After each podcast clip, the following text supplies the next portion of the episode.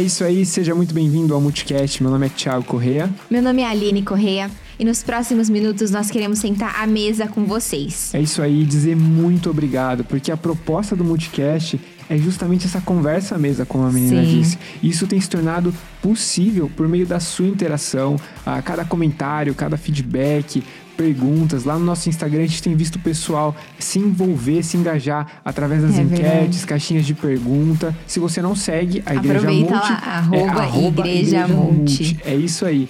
A nossa conversa ela acaba se estendendo por lá. E você pode ficar por dentro também de todas as novidades, baixar o nosso projeto.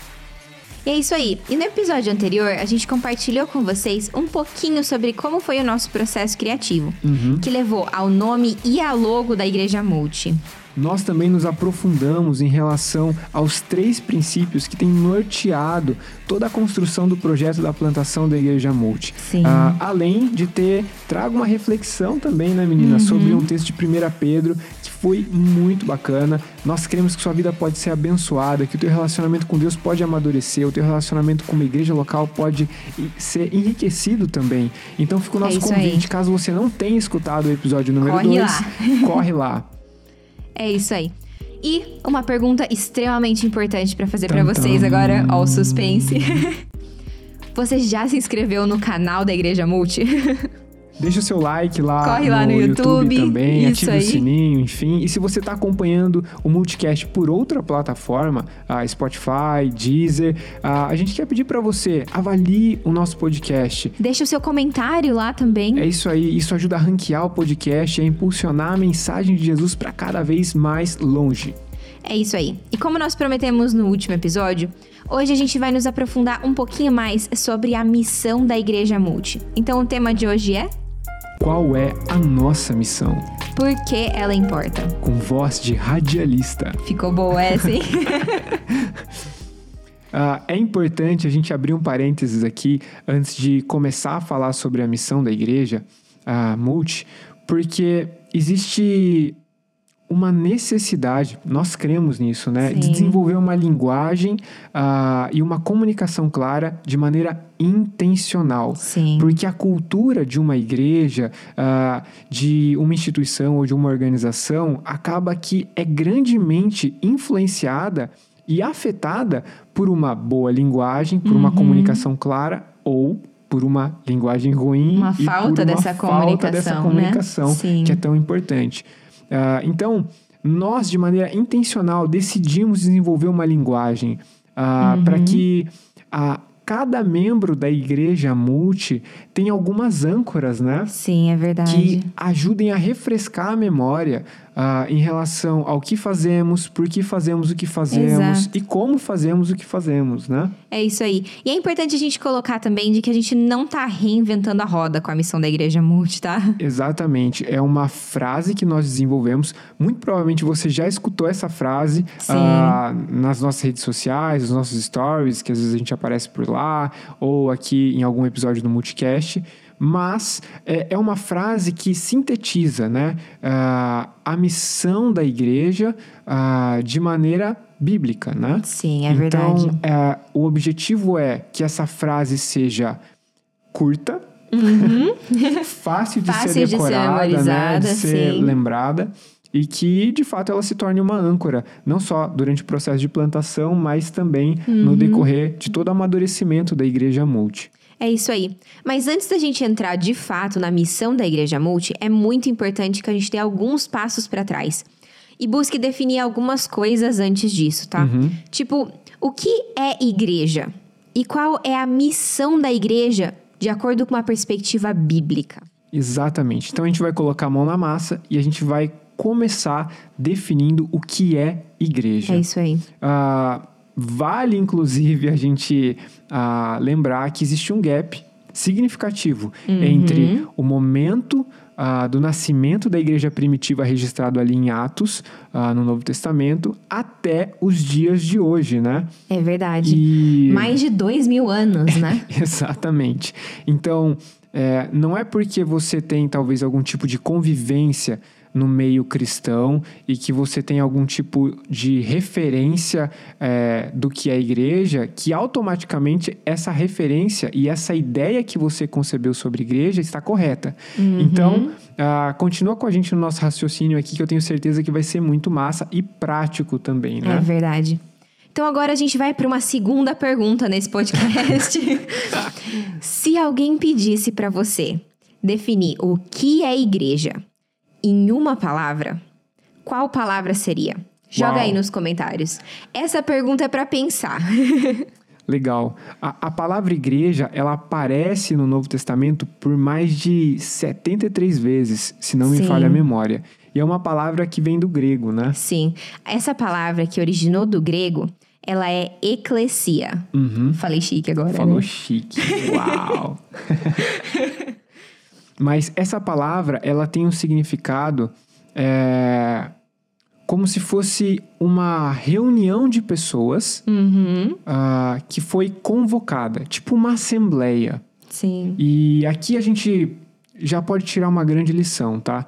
Igreja, a definição de igreja não pode ser feita no singular. Sim. Muitas pessoas hoje acreditam que elas podem viver ser igreja sozinha, e ser igreja, né? Sozinhas, né? Uhum. E isso é uma distorção completa do que de fato é igreja. Uhum. Inclusive, a gente está falando aqui de grego, né? Tipo, pode até ter surgido uma pergunta: por que que essa palavra, ela tá em grego? Ela é original, a palavra original é grega, né? O grego naquela época era como se fosse o inglês hoje, né? Uhum. Era uma língua mais universal. Então, dada a proporção e a importância daquilo que estava sendo registrado no Novo Testamento e também da necessidade de que esses acontecimentos fossem compartilhados, nada melhor do que escrever e registrar tudo isso em grego, tá? É verdade.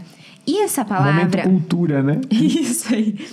E essa palavra, além dela ter um significado dentro da Bíblia, ela também tem um uso político, né? Uhum. Naquele tempo, as pessoas eram convocadas para uma assembleia política e essa palavra eclesia, ela era usada, né? E faz muito sentido, porque inclusive nesse uso político, a ideia é que a pessoa, ela era convocada a sair do seu núcleo familiar, da sua individualidade, para se ajuntar, né, para se agrupar a uma reunião de pessoas com uma finalidade de discutir questões coletivas, né? Pautas políticas, sociais, enfim. Então, é muito legal a gente pensar em igreja como...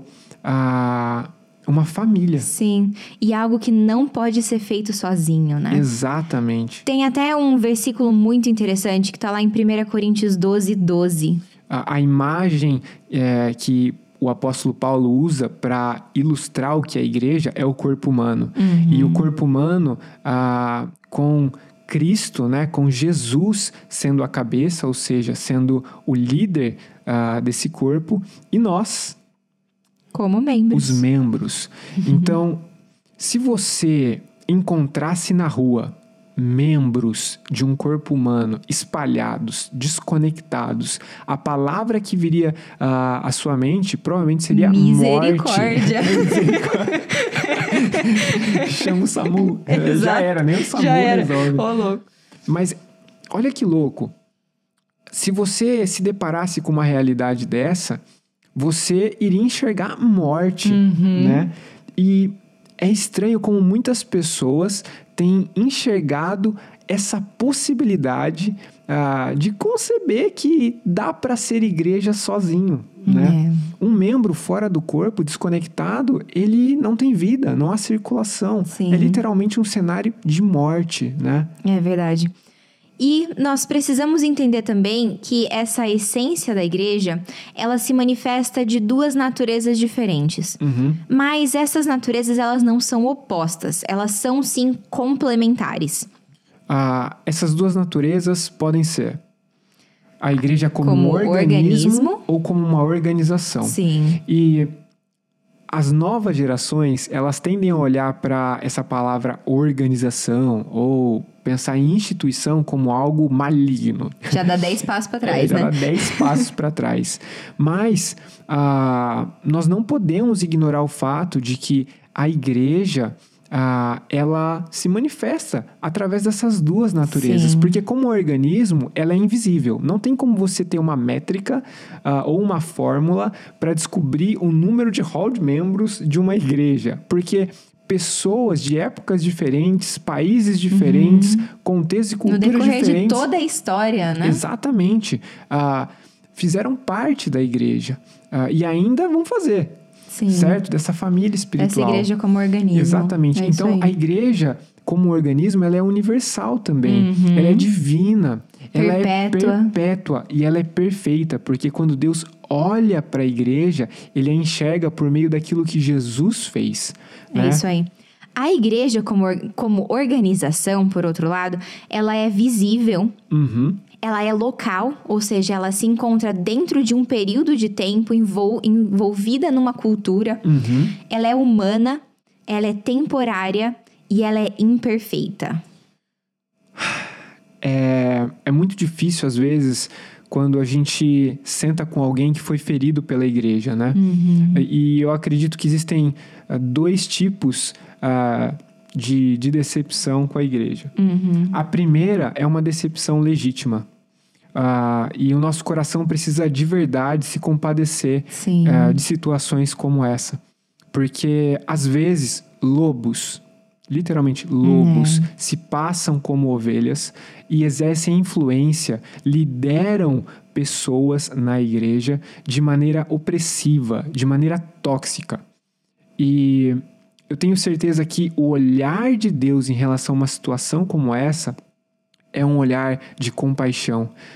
Jesus, ele se identifica com o teu sofrimento. Sim. E nós queremos dizer para você que o nosso desejo e a nossa oração é que essa ferida que você talvez esteja experimentando nesse momento, que ela não te impeça de experimentar a cura que é possível através de uma igreja saudável. Sim. Então, de verdade, nós queremos te encorajar a não deixar que uma ferida e que uma decepção te afaste daquilo que Deus deseja que você viva, que você experimente. É isso aí, é verdade. Em outras palavras, a igreja ela é um grupo de pessoas que foram reconectadas com Deus por meio da fé em Jesus. E essas pessoas, elas foram empoderadas por meio do Espírito Santo para viver uma vida com propósito em unidade, ainda que não haja uniformidade e perfeição. Uau! Deus, ele está literalmente convocando pessoas, convidando pessoas, chamando pessoas para que elas possam viver esse relacionamento autêntico com ele e com seus irmãos, uns com os outros. A imagem que deveria, de fato, exemplificar o que significa ser igreja é família. É verdade. É uma família espiritual. E é muito legal porque, assim, a igreja, ela não é um local para você frequentar. Mas ela é uma família para você pertencer. E lembra que a gente perguntou para vocês o seguinte, olha, com que palavra você definiria o que é igreja? Vamos inverter essa pergunta. E usar família no lugar de igreja. Como você definiria família com uma única palavra? Eu duvido que você iria utilizar a palavra casa. Sou estranho, né? Uma família é uma casa? Não, uma casa é uma construção. Mas às vezes a gente inverte o que é a igreja e assimila a igreja como um local físico, como uma construção. E esse paralelo entre igreja e família é fenomenal. É verdade, é muito interessante a gente analisar isso, porque numa família existem pessoas extremamente diferentes e todas vivem na mesma casa. Mas ao mesmo tempo que elas vivem dentro dessa mesma casa, elas também vivem fora dela. Cada uma talvez tenha seu emprego, ou estude em alguma escola. Responsabilidades sociais, né? É muito legal, porque é exatamente isso que Deus está te chamando, nos convidando a viver.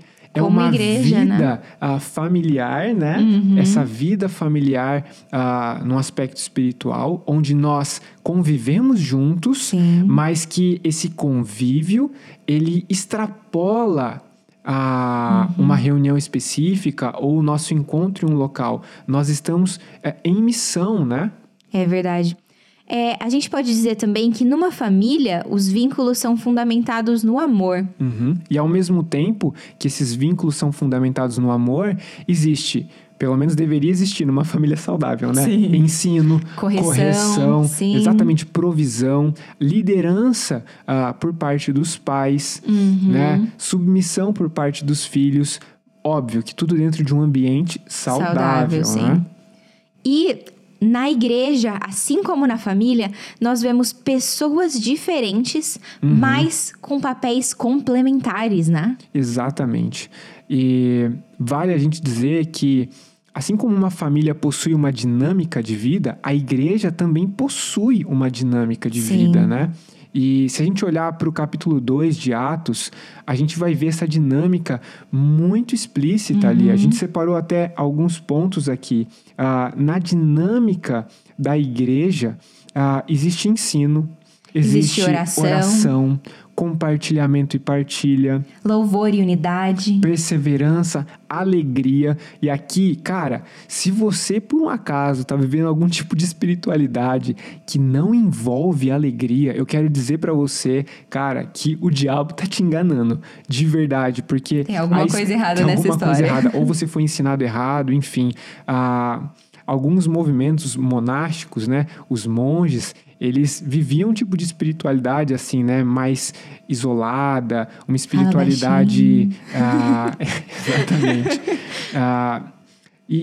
Cara, Deus, ele se importa com a tua alegria. Sim. E isso tem relação com a tua vida e o teu relacionamento com ele também, e com as pessoas que estão ao teu redor, né?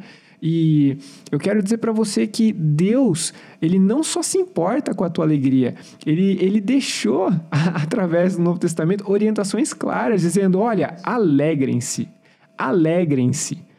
Isso é muito lindo. E a Igreja Multi, a gente tem conversado sobre isso, né? Nós queremos fazer de tudo para que a alegria seja uma das marcas reais, né?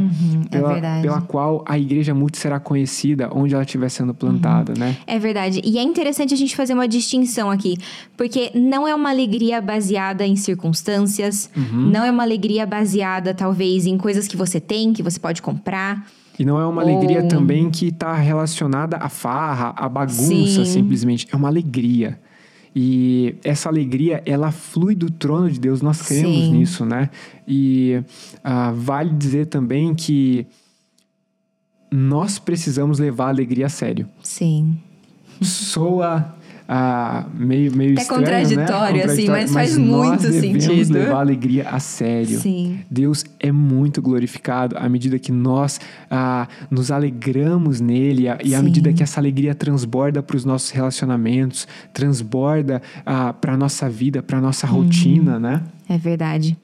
E voltando aqui um pouquinho para a dinâmica da igreja, que a gente via principalmente em Atos, a gente pode terminar com bom testemunho e multiplicação. À medida que a igreja vive essa dinâmica, o Espírito Santo, ele vai acrescentando outras pessoas a essa família espiritual, a esse corpo.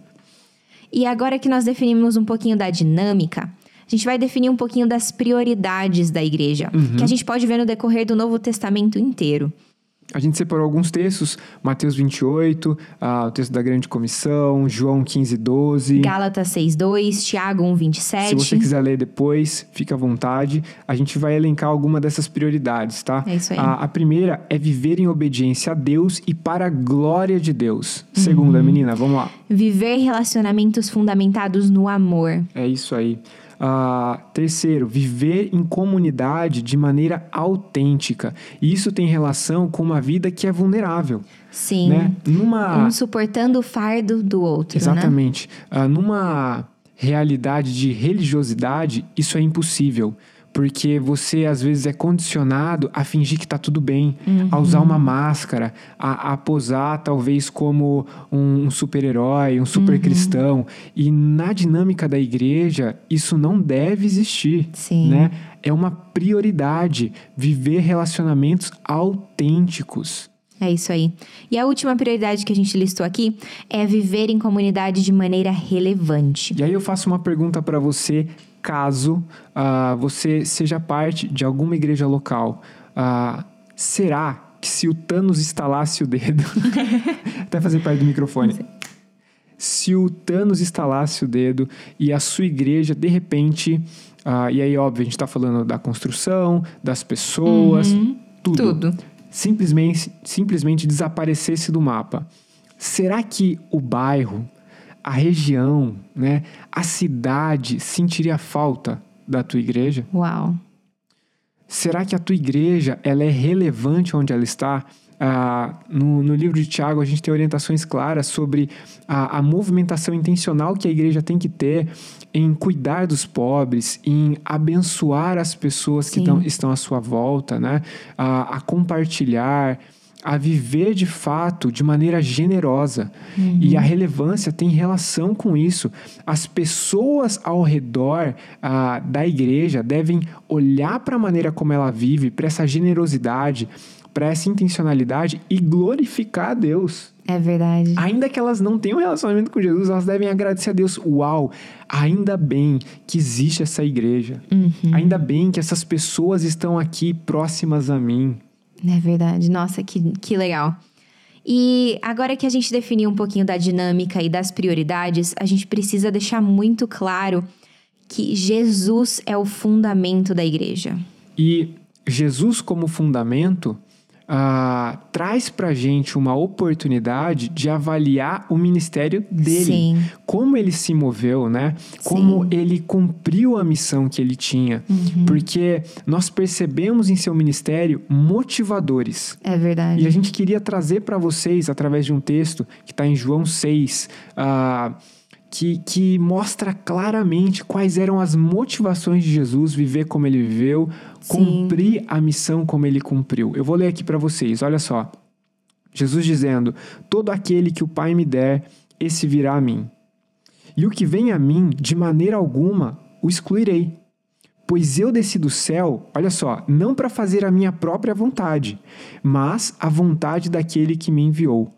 E essa é a vontade do Pai, o qual me enviou, que eu não perca nenhum de todos os que Ele me deu, mas que eu os ressuscite no último dia. Uau! Que fala, né? Que texto! Os motivos de Jesus para o cumprimento da missão são, número 1, a glória de Deus. Ele se movia em obediência a Deus fazia, Pai. Né? Ele consagrou a sua vida e o seu ministério debaixo da liderança de Deus Pai. É isso aí. E um segundo motivo que a gente via muito claro na vida e na missão de Jesus é a compaixão pelos perdidos. Na religiosidade não há espaço para compaixão. Há espaço talvez para conquista, para vaidade, para justiça própria, para egoísmo, né?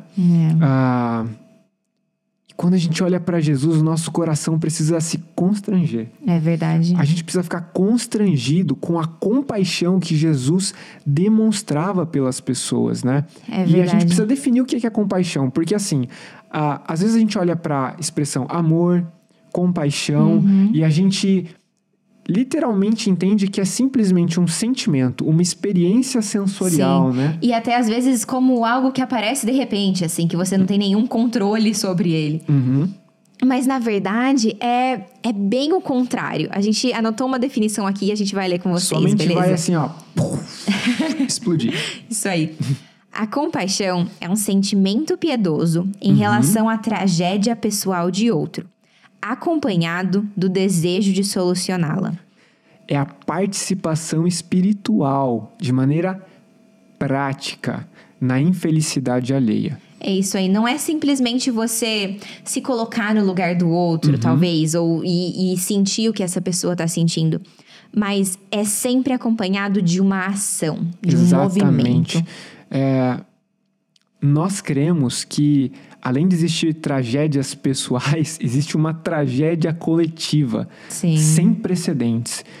Como cristãos, nós cremos que o ser humano, ele virou as costas para Deus, uhum, e ele começou a viver de maneira independente. E assim como um celular fora do carregador tem uma vida limitada, né? É. O ser humano, ele está vivendo dessa maneira. Nós, uhum, estamos limitados por conta do pecado. E a morte existe. Olha, você não precisa ser nenhum gênio, principalmente nesse momento em que nós, sim, estamos vivendo, né, num contexto pandêmico, para olhar ao seu redor e perceber, uau, tem algo de errado nesse mundo. Para algo que eu de vou errado descer. Não está certo. Cara, você não precisa ser um gênio para chegar a essa conclusão, né? É verdade. E é muito interessante porque Calvino dizia que a igreja é o sinal do reino de Deus, uhum, no palco da história humana. Que frase legal, né? Sim, e essa frase é um bom gancho pra gente começar a transicionar o nosso assunto, né? Da essência da igreja, da dinâmica de vida da igreja, pra missão da igreja. Uhum. Porque se a igreja é um sinal do reino de Deus no palco da história humana, isso quer dizer que a história está se desenrolando, né? No decorrer de toda a história da humanidade, enfim. E no meio de todas essas tragédias, no meio de todas essas confusões e anomalias, Deus, ele planejou a igreja para ser esse sinal de que, sim, existe esperança, existe uma outra realidade, existe uma ação do Criador, né? Nessa história para redimir todas, uhum, as coisas, né? E essa missão da igreja é anunciar as boas notícias de Jesus Cristo, né? Uhum. E esse anúncio, ele precisa alcançar todos os cantos da terra, né? Ou seja, a igreja, ela precisa viver e compartilhar as boas notícias sobre a esperança de uma nova vida que é autêntica e que só é possível por meio de Jesus. É isso aí. E nós nos unimos a Jesus e a essa missão que foi confiada à igreja, não porque a gente quer fazer a Igreja Multi crescer, exatamente, ou aumentar de número, ou ter mais seguidor, mas porque a gente compartilha desse coração compassivo de Jesus, né? Jesus vê as pessoas ao seu redor como ovelhas. E eu não sei se você sabe, mas quando a gente usa essa imagem, ovelhas, essa expressão ovelha, não é um elogio, tá? A gente pensa em ovelha como um bicho fofinho, mas é um bicho, cara, extremamente teimoso. Eu vi um vídeo no Instagram, não sei se eu te mostrei esse vídeo, que é tipo uma ovelha, eu acho que foi seu tio que enviou pra gente no grupo. Nossa, sensacional esse vídeo. A ovelha tá tipo assim, saltando de um buraco, e aí ela fica presa e tal, e aí vem um pastor de ovelhas e tira ela na força. Assim, tira tipo na assim, força. Consegue tirar ela do buraco. Ela sai toda feliz, saltitante e pula de novo. Se vira no meu buraco. Na maior alegria, na maior cara de pau, ela se joga no buraco e se prende de novo, cara. Então, Jesus olha pra gente como ovelhas. Sim. E nós somos teimosos, às vezes nós nos perdemos, uhum, no caminho, e Jesus se compadece, ele sabe de toda essa situação e dessa natureza, sim, humana que está corrompida, e ele olha para essa situação e ele sofre com a gente. É verdade. O menor versículo da Bíblia, inclusive, diz: Jesus chorou. Uau! E então agora a gente realmente se aprofunda na missão, né? Uhum. Por que é tão importante a gente ter uma missão clara nas nossas memórias? Se nós não temos a missão clara, nós podemos alimentar os piores inimigos da missão. Nossa, é verdade.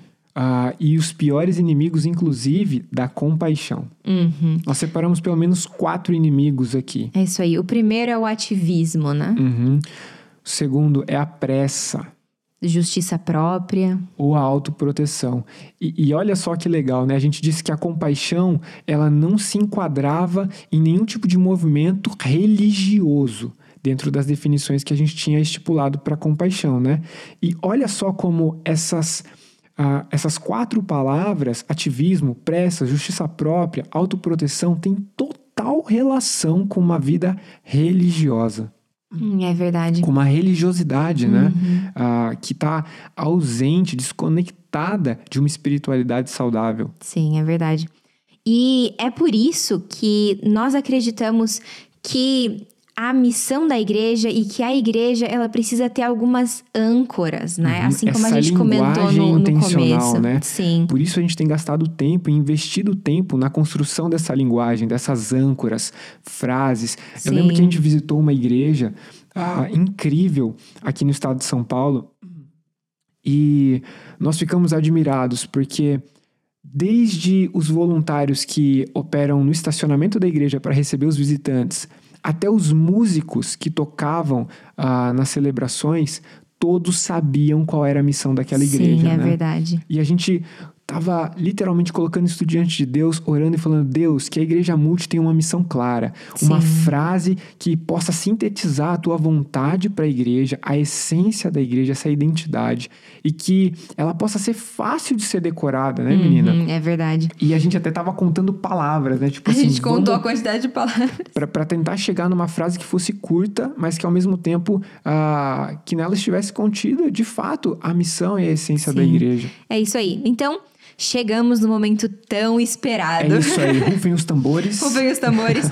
Vocês muito provavelmente já ouviram essa frase antes, mas a gente vai ler aqui pra vocês. Sim, vamos lá. A missão da Igreja Multi é viver e compartilhar a fé em Jesus de maneira autêntica. Uau! A gente quer desafiar você a decorar essa frase. Joga ela aí nos comentários também. Talvez nos seus stories, coloca tipo aí. Assim, olha, eu quero viver e compartilhar a fé em Jesus de maneira autêntica. É isso aí. Então agora a gente vai analisar um pouquinho dessa frase. A gente vai desmembrar ela, né? É verdade. A gente vai explicar melhor como a gente chegou nesse resultado e o que tá por trás de cada uma dessas palavras, né? Primeiro a gente vai olhar para o viver e compartilhar. Porque eu acredito que... Isso é uma coisa que acontece desde o início da história da humanidade, mas especialmente na nossa cultura, que é tão envolvida com redes sociais, às vezes a gente acabou dissociando o viver e o compartilhar. Muitas vezes a gente pensa que vive algo, mas não possui nenhum aspecto prático. Uau! Ou, às vezes, a gente compartilha algo que é completamente diferente do que a gente vive. Exato, a gente está projetando uma imagem que, na verdade, não tem nada a ver com o que a gente vive. Então, por isso que a gente está dizendo que é tão importante não só o viver, mas o compartilhar. São questões complementares, essenciais para a vida cristã, para a vida comunitária, para a vida da igreja.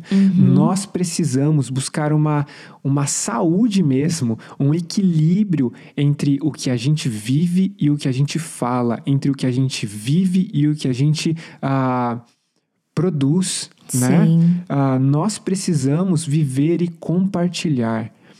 Jesus, ele tinha esse diferencial, né? É verdade. As pessoas, a multidão, às vezes olhava para Jesus e contrastava ele com os líderes religiosos do tempo e diziam, uau, é diferente, porque ele tem autoridade, ou seja, existe coerência. Ele realmente vive, né? Ele vive o que ele está fazendo, ele vive o que ele está falando. Isso eu acho que essa palavra coerência, ela é uma palavra-chave nisso, né?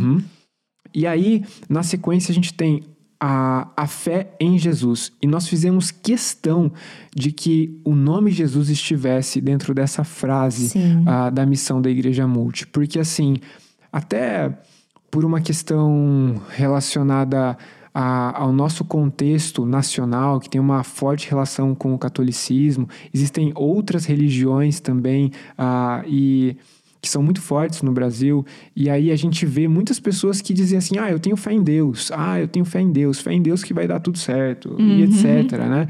Mas nós acreditamos que é importante que a igreja se posicione em relação a Jesus, que a nossa fé está em Jesus. Isso significa que para nós, Jesus é Deus. É Deus. A nossa crença é na divindade de Jesus, né? Sim.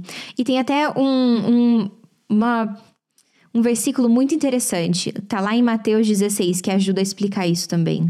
Jesus, em uma das conversas com Pedro, com os discípulos ali, ele faz a seguinte pergunta. Quem as pessoas estão dizendo que eu sou? E aí eles colocam várias respostas, né, que eles já tinham escutado pessoas dizendo sobre Jesus, e entre elas, Jesus é um profeta, Jesus legal. É um mestre, Jesus é um coach, isso aqui a gente que está dizendo. É, a gente que criou, mas você entendeu, muitas pessoas têm muitas opiniões acerca de Jesus, mas a igreja, ela precisa ter clareza em relação a quem Jesus é. É verdade. Então, a gente chega na última parte. Viver e compartilhar a fé em Jesus de maneira autêntica. Uhum. Mas o que a gente não está querendo dizer com essa expressão? Compartilhar, né? De viver e compartilhar a fé em Jesus de maneira autêntica. Nós não estamos querendo dizer que essa maneira autêntica tem relação com uma maneira, talvez, tipo, eu sou assim mesmo. Eu não vou mudar, que eu vou ser mesmo. Então eu vou fazer do meu jeito, né? Não tem relação com isso. Não tem relação também com aceitar os nossos pecados e entender que não existe necessidade para mudança, né? Exatamente. Nós cremos que essa maneira autêntica de se viver e compartilhar a fé em Jesus tem relação com algo que é verdadeiro, né? Sim. Algo que não é uma cópia, algo que não é... fruto de uma religiosidade, de uma hipocrisia, mas que realmente tenha a relação com algo verdadeiro. Sim, é verdade. E coerente também, como a gente disse, como a gente comentou, né? E o terceiro aspecto dessa maneira autêntica tem relação com o conceito multiforme, né? É verdade. Isso até linka com o que a gente conversou um pouquinho no episódio anterior sobre pessoas terem diferentes dons, né? Não só dons, né? Personalidades também. E lá em 1 Pedro a gente vê que existe a necessidade da igreja viver essa mutualidade, né? As pessoas se edificando mutuamente através dos seus dons. Então, nós cremos que a igreja multi precisa ser essa igreja em que pessoas diferentes sejam bem-vindas, certo? E que haja espaço para o diferente, porque eu não preciso de pessoas que são iguais a mim, simplesmente. Eu preciso de gente diferente, com dons diferentes, para que elas sejam bênção na minha vida e para que a gente possa se edificar mutuamente, para que a igreja possa avançar na sua missão, né? E eu vejo muito, às vezes, uma realidade... principalmente em relação a igrejas mais tradicionais, nós vemos as novas gerações com um senso de inadequação gigantesco, né? Às vezes elas não se encontram, não se identificam, não conseguem, talvez até entender o que está rolando dentro dessa dinâmica da igreja, porque a linguagem não é contextualizada. Sim. Porque não há uma conexão entre as diferentes gerações, né? Então, nós estamos sonhando com isso. Nós cremos que isso é bíblico e que Deus deseja uma igreja onde pessoas diferentes se submetam à liderança de Jesus e avancem, vivendo e compartilhando as boas notícias em Jesus. É isso aí. E... terminando esse podcast, se vocês lembrarem de uma frase, que seja essa: viver e compartilhar a fé em Jesus de maneira autêntica. É isso aí, esse é o nosso desafio para você. Nós queremos também, acho que trazer até um alerta, né? Encerrar o podcast depois de todas essas coisas incríveis que a gente pôde conversar aqui, com alerta, parece pesado, mas eu queria até contar uma história, eu acho que você lembra, eu usava essa história em alguns grupos de discipulado, junto com os jovens. Diante de tanta informação que foi colocada aqui nesse podcast, existe um risco. Existe o risco de você se satisfazer com um aprendizado. Simplesmente recebendo. Eu recebi novas informações. Uau, nunca tinha pensado dessa maneira. Que incrível. E nesse momento também, com tanta informação à disposição, né? Podcast, canal no YouTube, pregação, à torta e à direita. Nós temos engordado com informação. É verdade. Mas essa informação, ela precisa ser convertida em ação. Né? E eu gosto muito de uma história em que um pai muito amoroso e generoso se achega ao filho e ele dá a seguinte ordem para o seu filho: olha, o teu quarto tá bagunçado e eu quero muito que você arrume o seu quarto, porque para você usufruir dele durante a semana, né, com mais tranquilidade, e também porque você vai receber visita no final de semana. Alguns amigos vão vir brincar com você e esse ambiente precisa estar organizado. E aí o filho sai da presença do pai e ele vai jogar videogame, ele vai ler um livro, ele vai jogar LOL, talvez, assistir série. E quando ele volta para a presença do pai, antes do pai perguntar se ele arrumou ou não o quarto, o filho diz assim: "Pai, eu queria dizer para você uma coisa incrível." E aí o pai disse: "Pode dizer, filho. Eu decorei o que o senhor disse que era para eu fazer." Aí ele: "É mesmo? Então me diz." Ele: "Eu preciso arrumar o meu quarto." E aí o pai fala assim: "Tá, mas você arrumou o quarto?" E aí o filho olha e fala assim: "Ainda não, pai."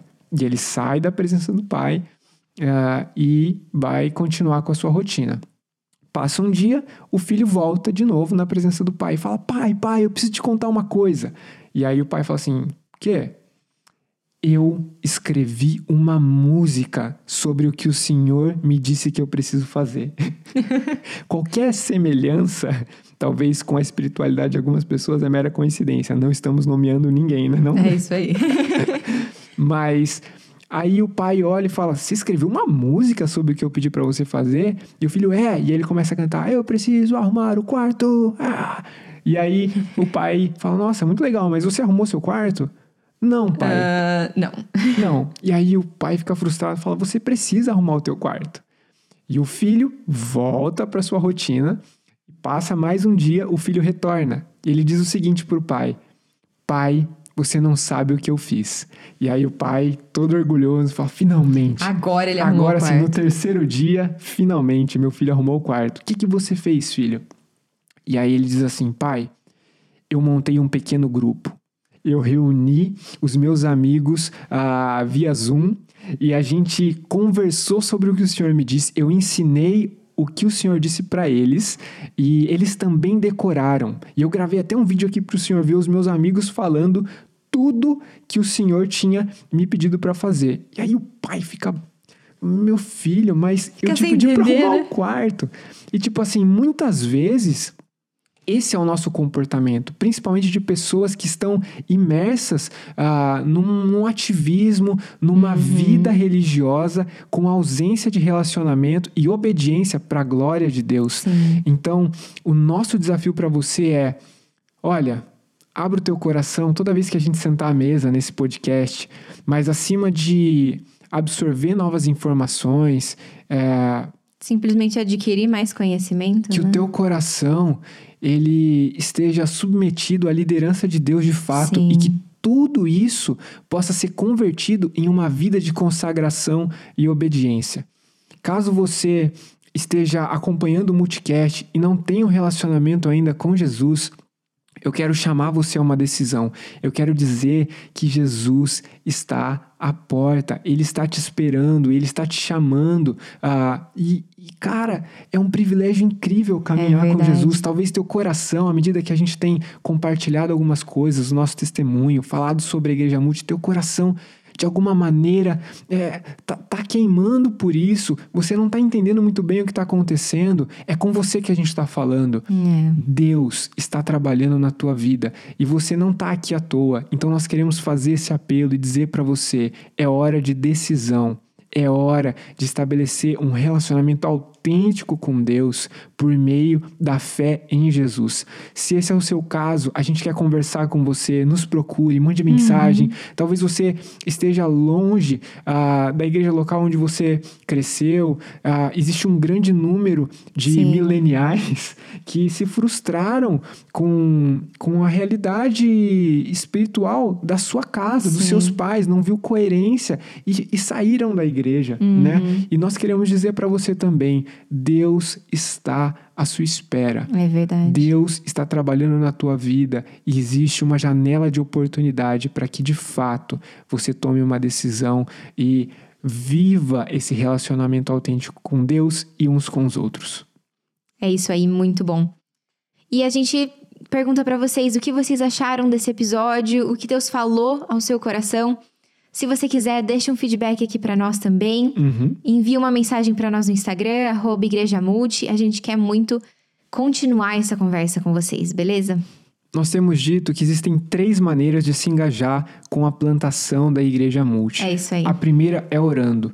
E aqui nós queremos fazer um desafio diferente hoje, né? Além de orar por nós, como casal plantador, pela nossa família, pela Laurinha, né? Que em breve vai estar aqui com a gente, vai ser muito legal. Vai ser muito legal.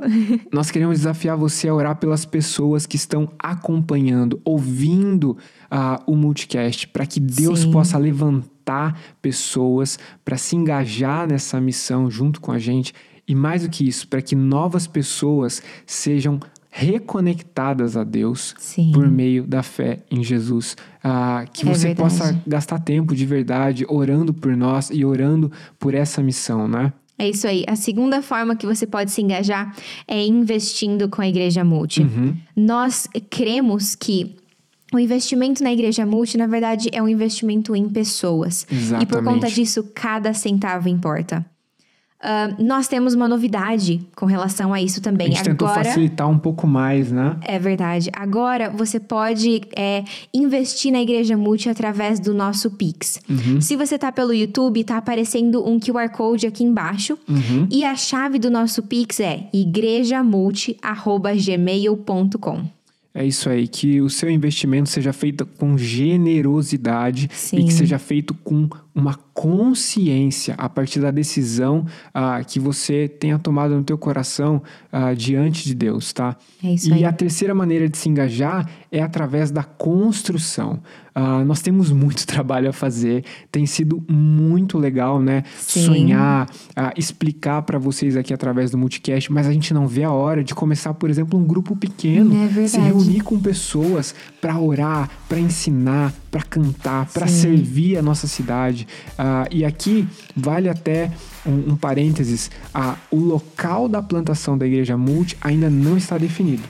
É verdade. É o único ponto do projeto que ainda não está de fato fechado. E nós decidimos isso justamente para que haja até uma movimentação orgânica e para que a gente de fato veja quem são as pessoas que estão interessadas a fazer parte desse grupo base, né? E a gente identificar onde cada uma dessas pessoas mora. Então, se você tá tendo o teu coração despertado para essa realidade, com o desejo de ser parte dessa nova história, manda uma mensagem pra gente. Diz de onde você tá acompanhando. Olha, eu moro na cidade tal, eu tô interessado, como eu posso ser parte desse processo? E a gente vai estabelecer ainda mais esse vínculo, essa proximidade com vocês. É só você mandar uma mensagem pra gente no Instagram dizendo, eu quero participar, beleza? É isso aí. Bom, o nosso muito obrigado por cada minuto investido nesse episódio. E nós queremos desafiar você a viver e a compartilhar a fé em Jesus de maneira autêntica. Até o próximo episódio. Jesus te abençoe. Até lá, pessoal.